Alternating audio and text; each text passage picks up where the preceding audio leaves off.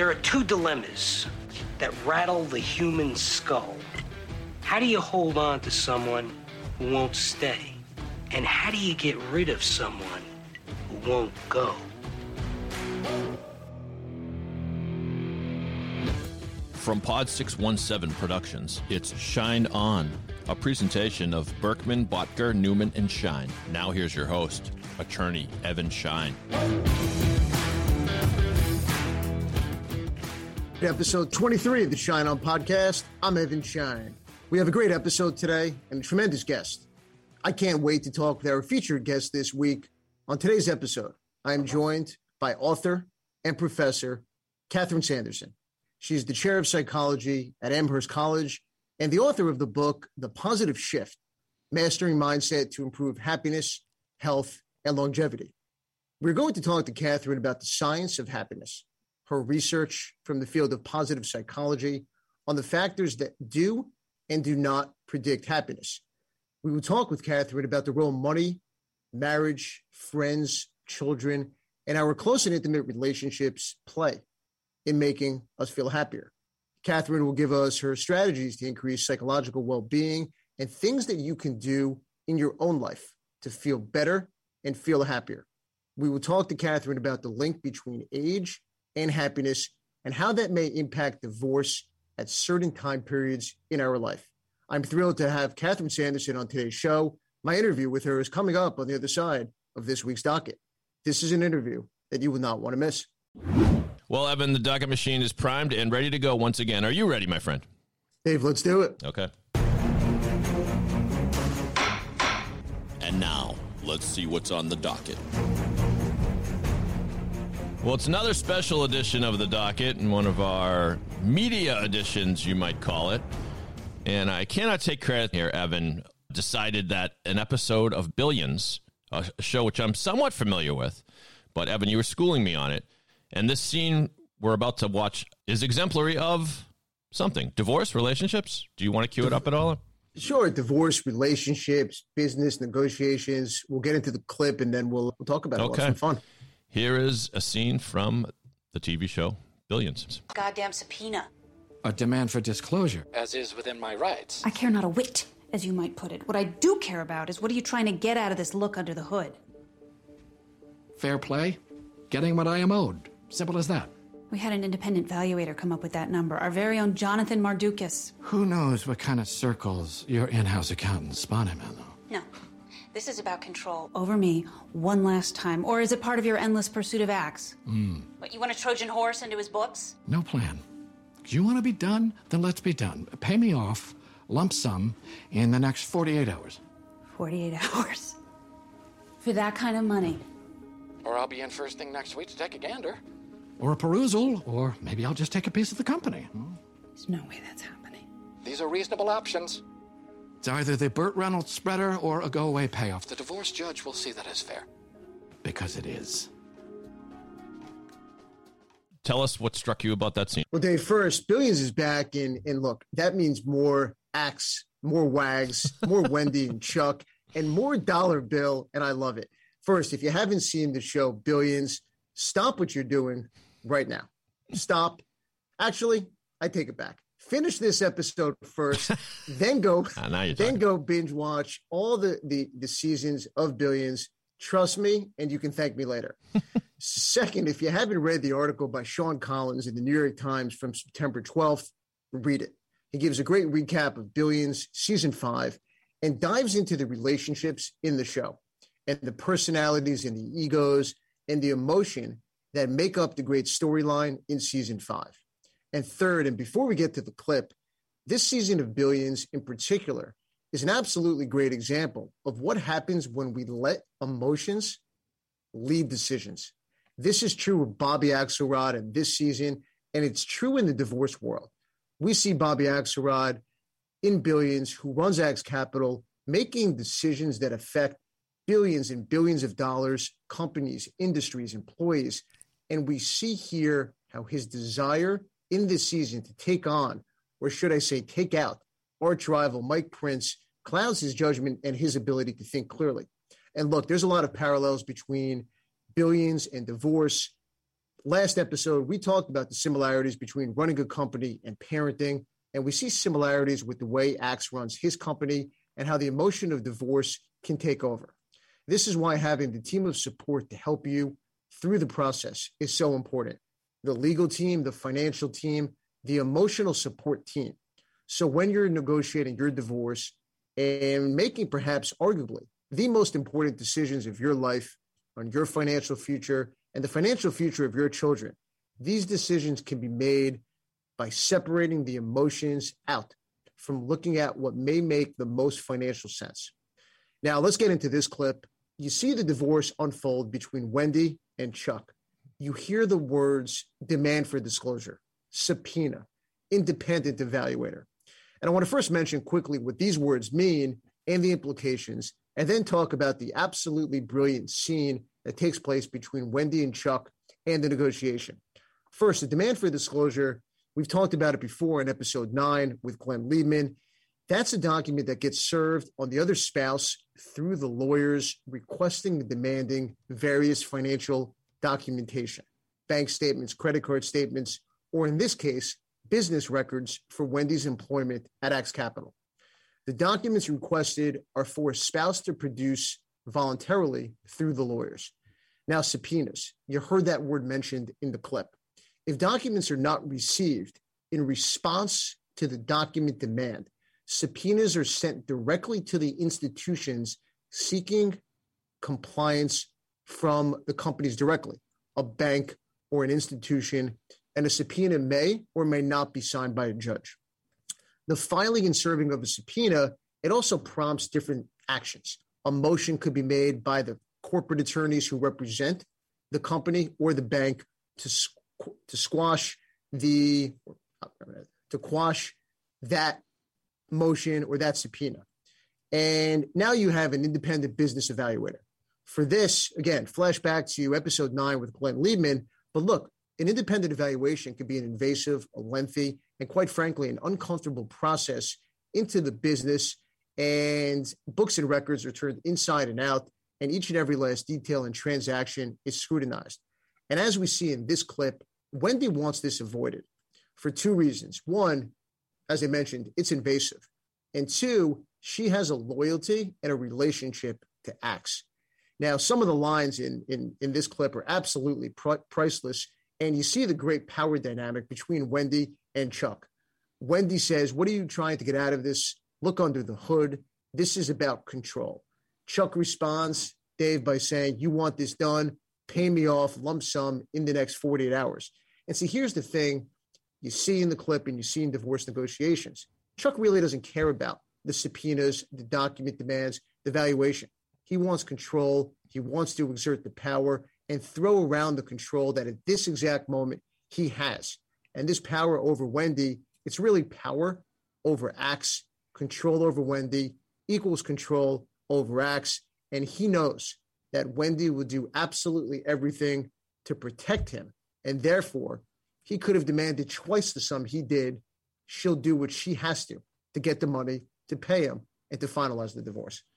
A lot of times when these shows are viewed by professionals like yourself, the professionals squawk at the lack of accuracy, but it, it sounds like they must have had a pretty good technical consultant on this show. It sounds like what you're saying is that the terminology they were using were fairly true to life, and that, that an exchange like this could actually happen. Could it? Not only could it happen, it does happen, and happens a good amount of the time, especially when the amount of money that you see at play here in businesses, you see it more often than not. Now I caught something that maybe you didn't. Did you did you know that there was a connection between that clip and the and the movie Midnight Run? Did you see that? No. Have you seen that movie? I did not. Oh well, it's a classic comedy, and uh, Robert De Niro plays a bounty hunter, and Charles Grodin plays a, a mob accountant by the name of Jonathan Mardukas, the very name used by for the accountant in that clip. So the screenwriter must have been having a little fun at referencing the comedy. And that's why you're legendary producer Dave, because absolutely nothing gets by David Yaz. Thank you.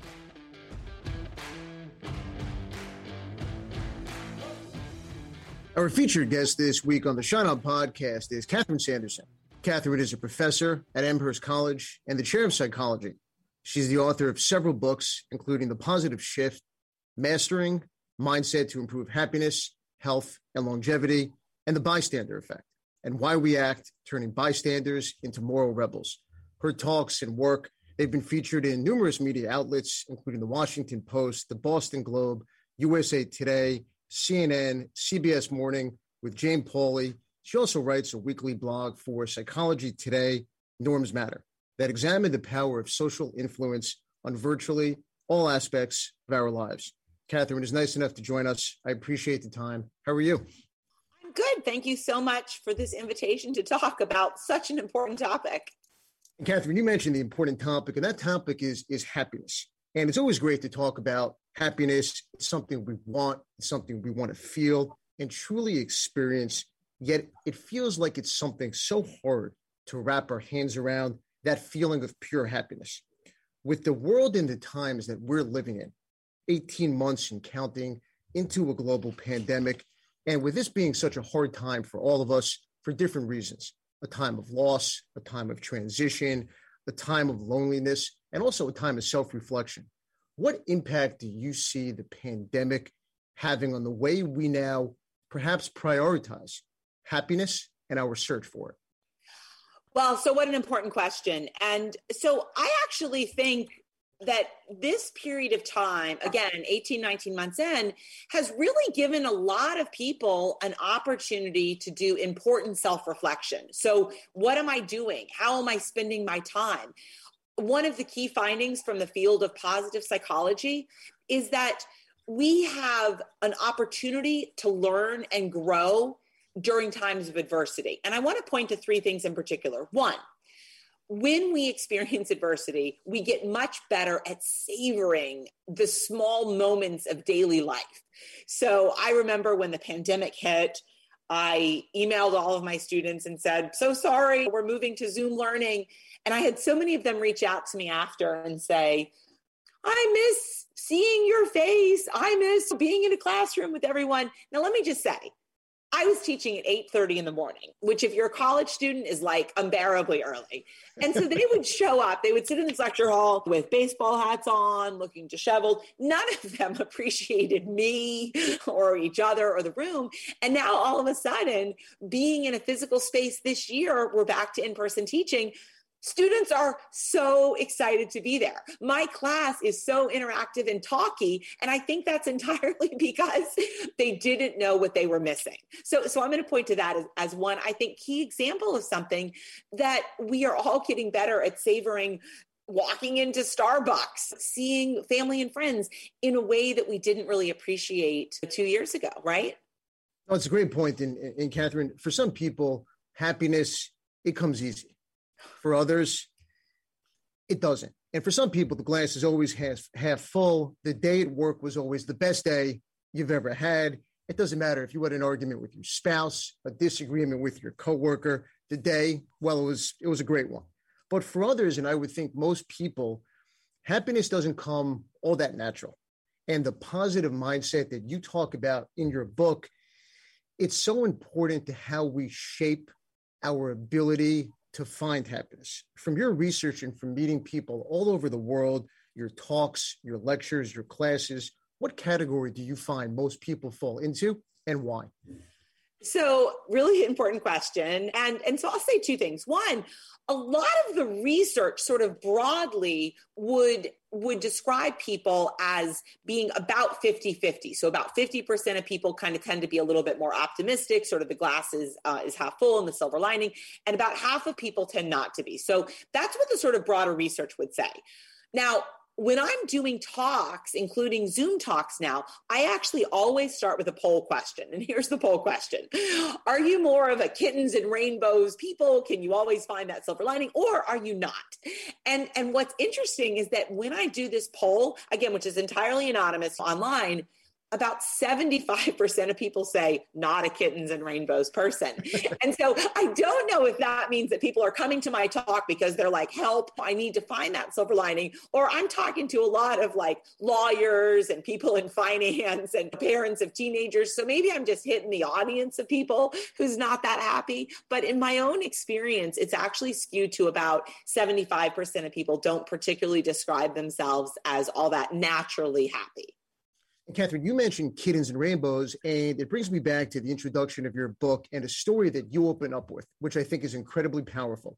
And you mentioned that after one of your talks, a woman came up to you and complimented the talk. She loved it, but she also told you that she was almost not going to attend because she thought by the end of it, I think your exact words, that she would strangle you because you would talk about kittens and rainbows. So, with that as a backdrop, tell us about that moment, that encounter, and what led you to write your book? so thank you for for mentioning that because honestly i think that when many people hear like that woman and and maybe like members of your audience when they hear professors coming on to talk about the science of happiness there's this assumption that I'm going to be really irritating, that I'm going to be all about the kittens and rainbows and whatever. And and so what that person said was exactly that. She thought she would hate me. And she said, I'm so glad I went to your talk because I didn't hate you. I actually didn't hate you. And and the reason why I actually think I can give this talk and, and why I wrote this book is that I am not someone who naturally and easily finds happiness, that I'm somebody who struggles to feel happy. I have a, a, family history of depression and bipolar disorder. So I'm somebody, frankly, who comes from a long line of worriers and people who are the opposite of kittens and rainbows. I, I often tell a story now that in the first few weeks of the pandemic, I was sitting in my bed and I would like scroll on my cell phone uh, for like symptoms of coronavirus and the spread in my community and how many ventilators are available and all of this sort of rumination and panic. And, and what was fascinating is I started getting emails and in, a couple cases, a physical like letter in my box. And they were from strangers, people who had heard me talk about happiness or had bought my book. And, and one woman in particular, I remember she said, every day I open up your book to some random page and I read a page, and it's always helpful, especially during this time of the pandemic. And and I was like, I should read that book. Like that sounds really helpful, um, because again, it was not something that I naturally did. And so the important point of that is that for those of us who aren't naturally the kittens and rainbows people, there are specific strategies and steps that we can use to feel happier, even if it doesn't come to you naturally and easily. Catherine, you mentioned the, the strategies, and I'm sure everybody listening wants to know what's the secret pill to finding happiness that, that you can take? What are the steps? What are the strategies? Tell us some of those important steps and strategies that you mentioned in the book. Yeah. So th- there are five things that I mentioned in the book. I actually have five different chapters, the final section of the book, each of these.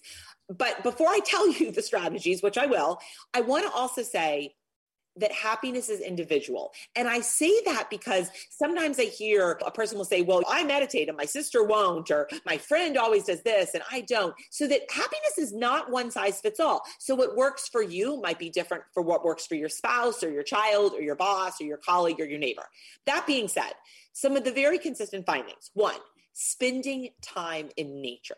That people who spend time in nature overwhelmingly report better health and also better happiness. And that doesn't have to be, I'm going to move to Wyoming or go camping or something. It can even be taking a walk in Central Park in the middle of an urban environment. So spending time in nature is very consistently associated with well being. Two, giving.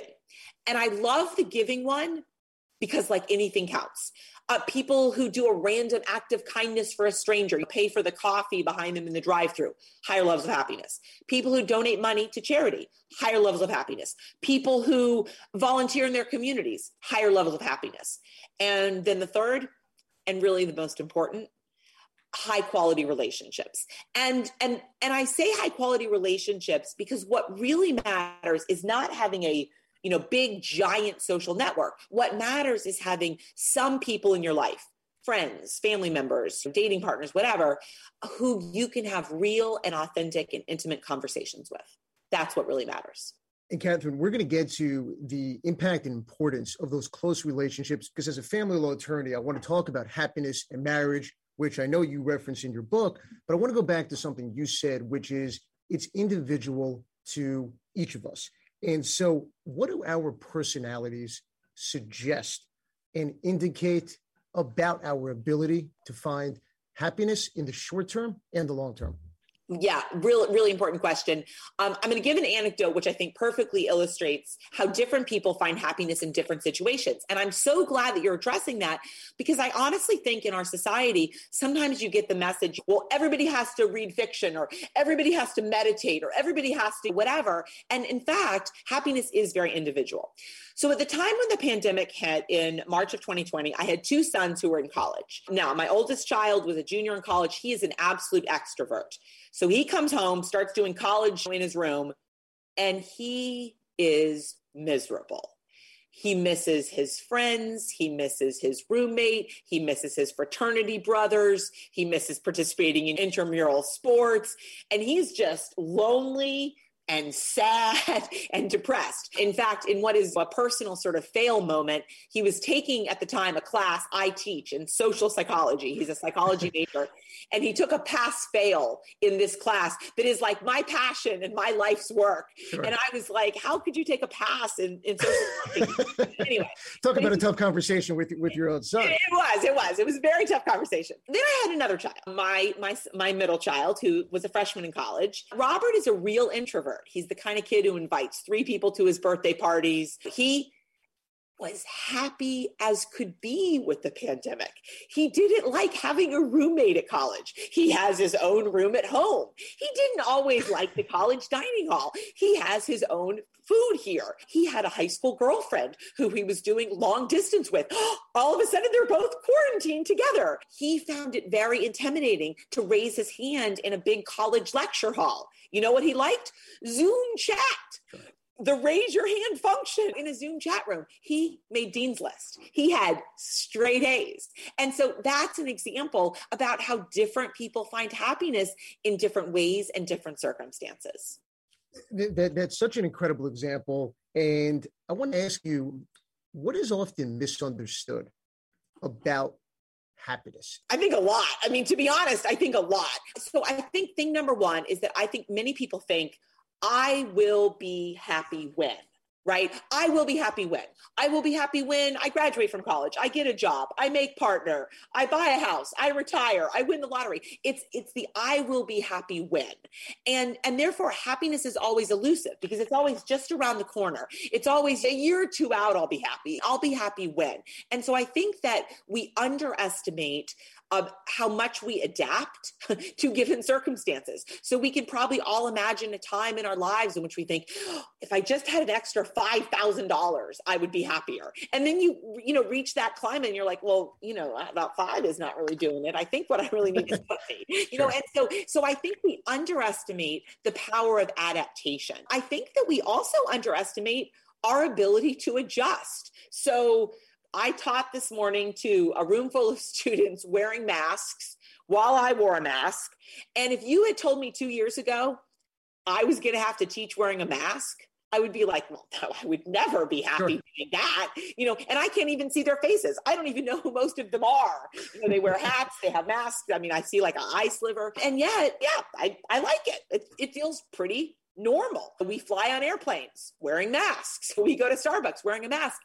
And, and we actually mostly have adapted. Nah, it's not great. My ears kind of hurt by the end of a long flight, but we're doing it. And, and, so I think again, we underestimate how much we adapt, and we we also I think underestimate how much of happiness is within our own control. I think many people think, well, some people are genetically lucky and they're happy, and some people are not. And I think we underestimate how much happiness is about our own personal effort, and that's actually why I love talking about it and writing about it. Catherine, I want to talk about a topic. And as a family law attorney, I see people in my office going through a very difficult and tough time. Couples who were separating, couples who were going through divorce. And so let's talk about happiness and marriage. And as soon as I say those two words together, I'm sure people are thinking to themselves, is that even possible? And I think talking about happiness and marriage it's hard to do without mentioning that the divorce rate, nearly 50% of the people approximately end up separating and end up splitting up. And many more couples stay together and stay married, but they're not happy. And people stay together for all different reasons financial, children, the fear of being alone, the stigma of divorce. And you talk about in your book the importance and impact of close relationships on happiness. So, specifically with marriage, what does the research suggest? What did you find? And what's the impact of marriage on our overall level of happiness? So, close relationships are extraordinarily important. And marriage, of course, is for many people their very closest relationship. But the data on happiness in marriage is complex for a couple of different reasons. So one, and, and I'm now going to talk sort of historically, and I want to I want to really make a point that this is a historical finding. Historically, what research has shown is that marriage is very good for end of story. Marriage is very good for men. That that men who are married are happier they're healthier they live longer they're less likely to be hospitalized for psychiatric disorders. And and really married to anyone is good for men. Historically, the data on the science of happiness in women has been a little bit different. What the research on the science of happiness in marriage for women has shown that good marriage is good, that happily married women are happier and healthier than single women, and that bad marriage is actually very bad, that women who are in unhappy marriages are less happy and less healthy. So historically, the research has shown that marriage is generally good for men and that women benefit from good marriage and really are debilitated by bad marriage. If you ask married couples, who's your best friend? Men overwhelmingly say, can you guess? Men say, who's your best friend? Men say, wife. Yeah, that's right. That's exactly what that's right. It's not a trick question. But but here's the other one. If you ask women who's your best friend, what do they say? My best friend. They that's don't right.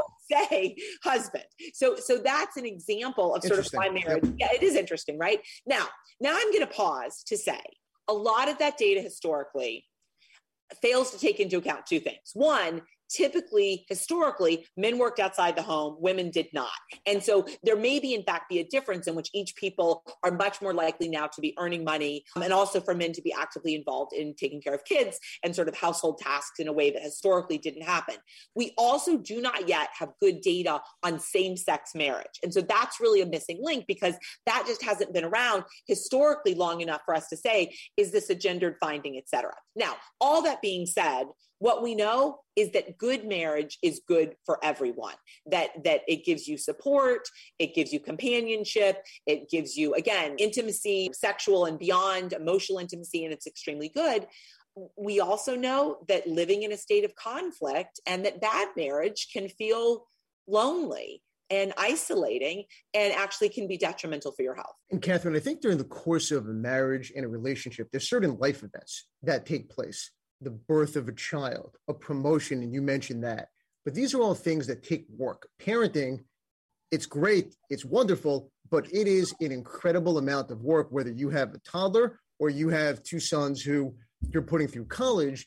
And so, do you find that people discount or not give enough credit to the work that it takes to find happiness in a marriage? Yes, and and and I think one of the key points that you also raised just now was also parenthood. So you asked before, what misconceptions do we have? One of the key misconceptions that we have is about the transition within a marriage which most marriages end up at some point having children. Something like 90% of marriages end up having children. Um, and we overwhelmingly underestimate the impact of becoming a parent on what that does to the marriage.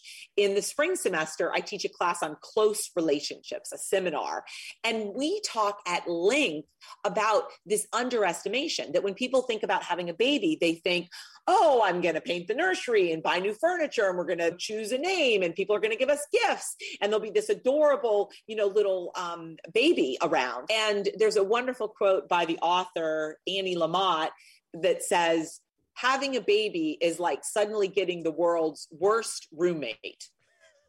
I, lo- I love that. I mean, that, that right there, I mean, because you're right, nobody thinks about that or nobody thinks about the, the, the sleepless nights or, or, or everything that's involved with really raising a child. It's the fun of picking out names and painting the nursery. And then I think when these things happen, the, the effect on the overall relationship and how you may view your partner and your spouse. And if you're looking to, to, to your spouse as a source of happiness, I think that people become disappointed.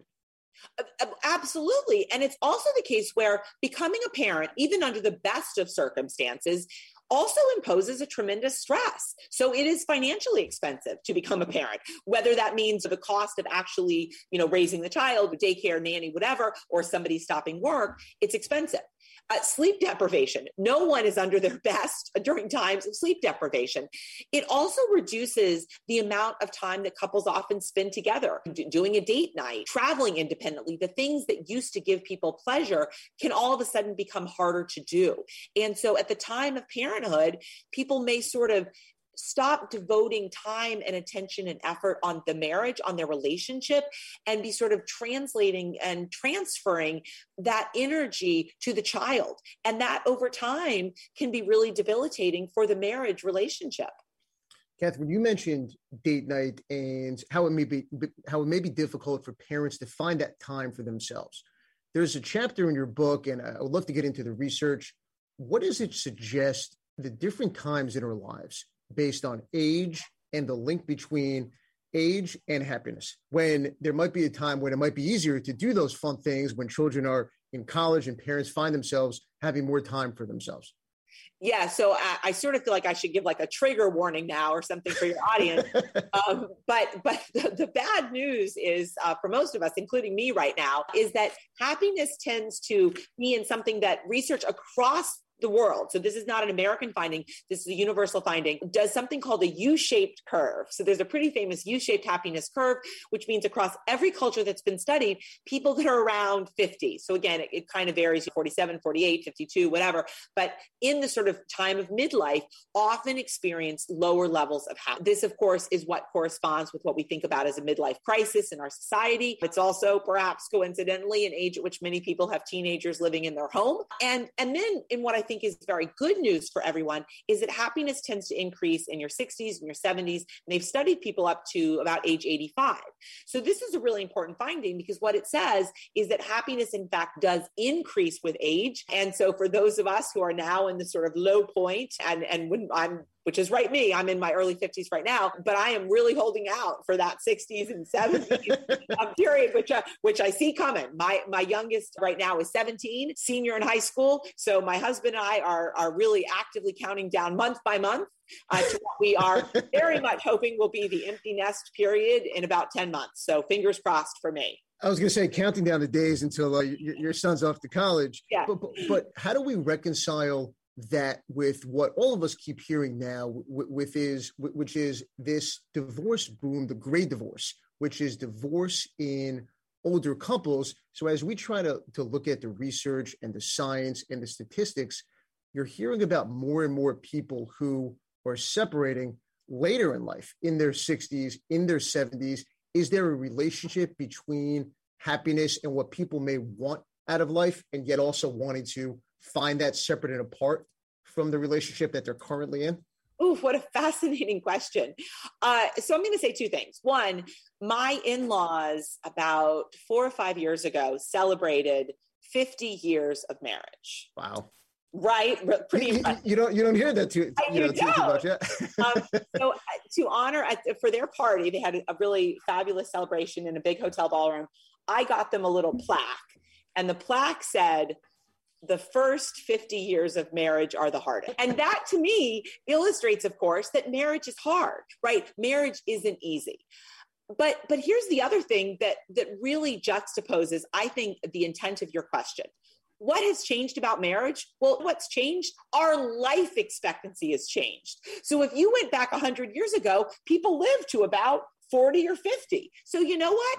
You really couldn't have a marriage of more than 20 or 30 sure. years because you only had a life expectancy of 40 or 50.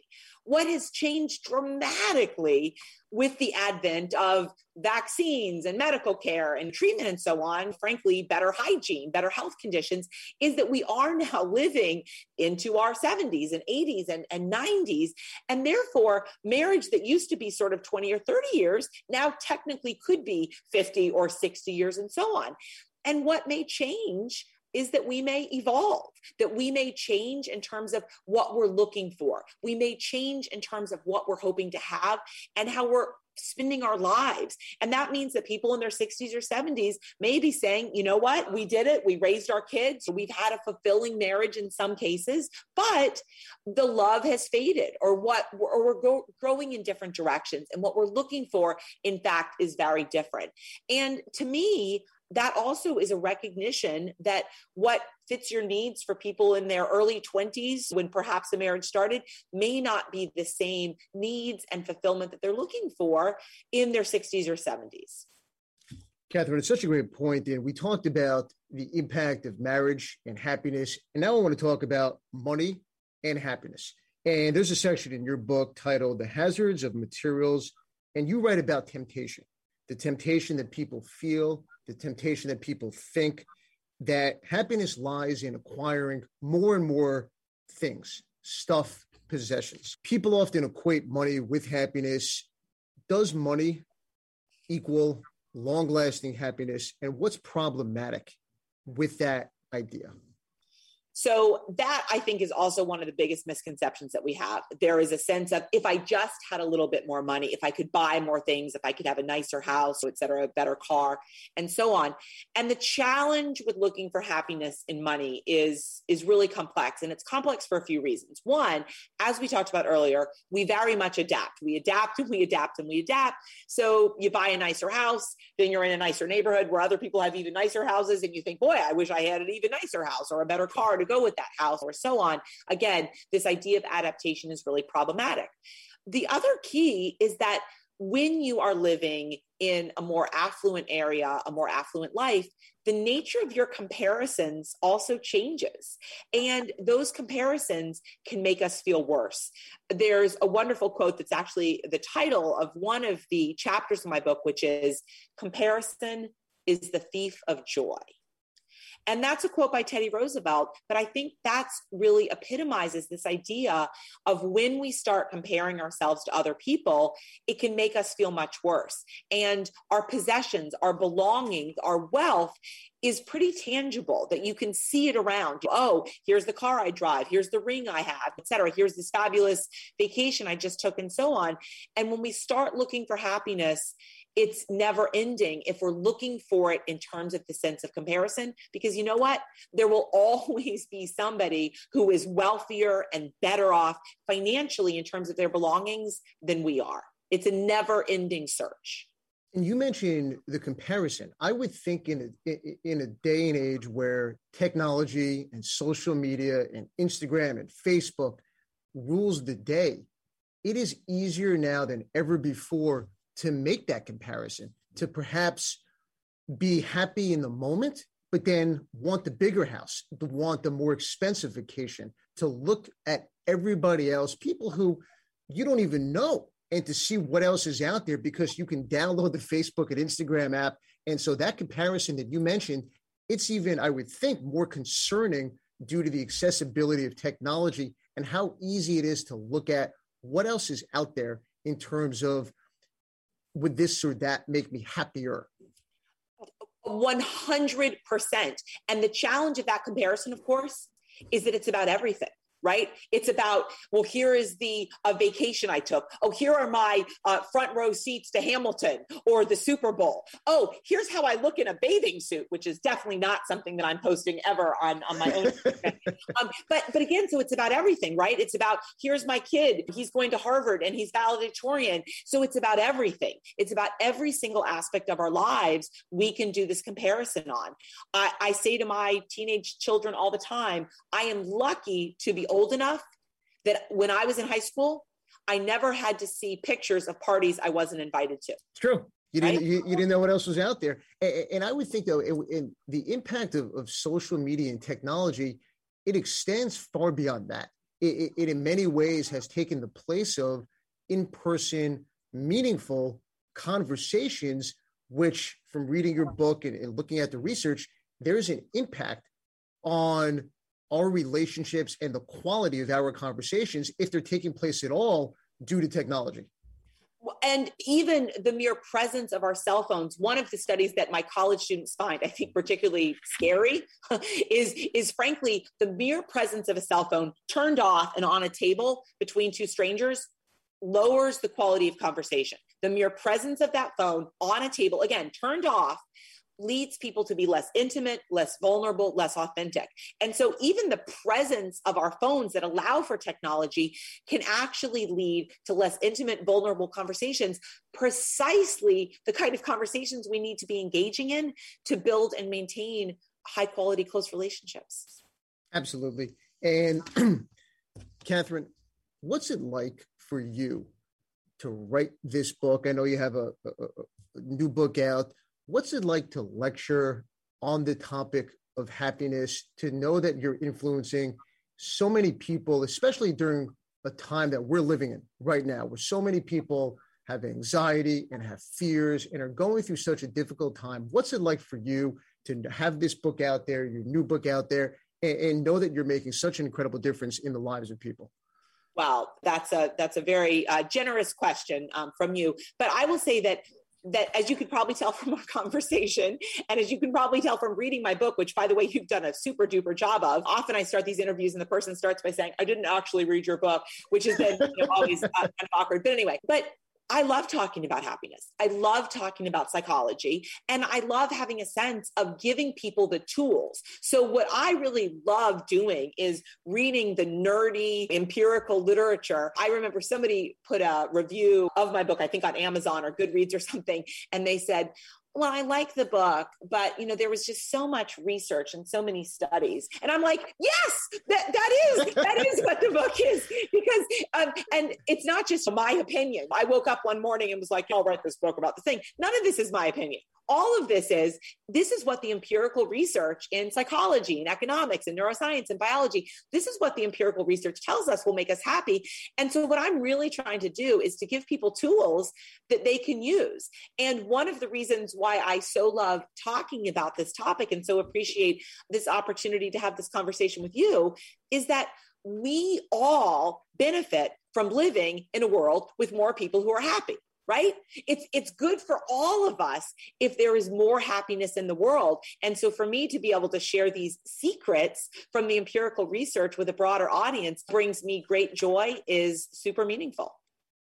Catherine thank you very much for coming on the shine on podcast. I know you speak often and regularly about topics such as the science of happiness the power of emotional intelligence the art of aging well and the psychology of courage and in action. And you have a, a recent book out. Tell us about that book and how you ended up writing that. Oh, well, thanks for that question. So, this is really uh, a hard story, but my oldest child, about four years ago now, we dropped him off at college for his start of his freshman year. We went to Walmart and bought a mini fridge and rug, and we hung posters around his room.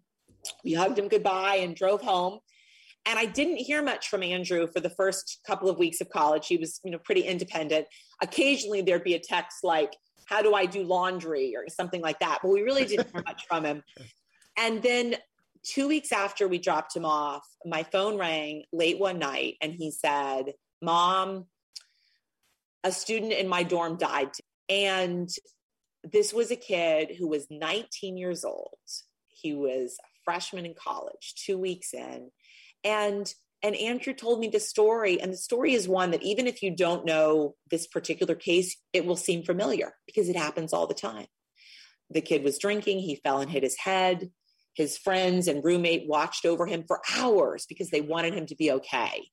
They checked to make sure he was still breathing. They strapped a backpack around his shoulders to prevent him from rolling onto his back and vomiting and then choking to death. So they they looked over him. They wanted him to be okay. They cared about him.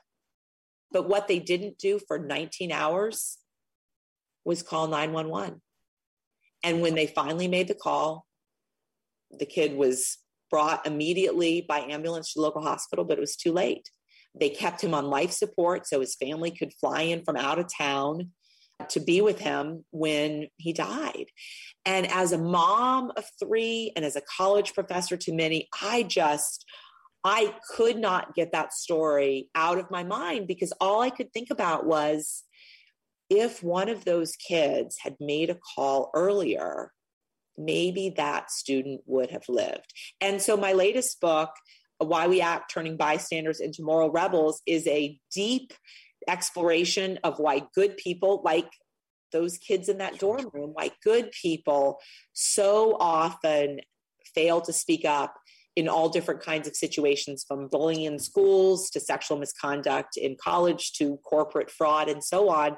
And again i'm really hoping that that book can give people tools to speak up in the face of all different kinds of situations. Catherine it's such a heartbreaking and powerful story and, and you're right. And, and what i love about that book and, and the book the positive shift it touches on things that whether you're a parent uh, or not it, it's real it, it's aspects of our lives that all of us go through on one level or another. Your books, The Positive Shift, Why We Act, and The Bystander Effect, incredible thought provoking questions. And you provide us a look into the research and the science, again, on things that really touch our lives daily.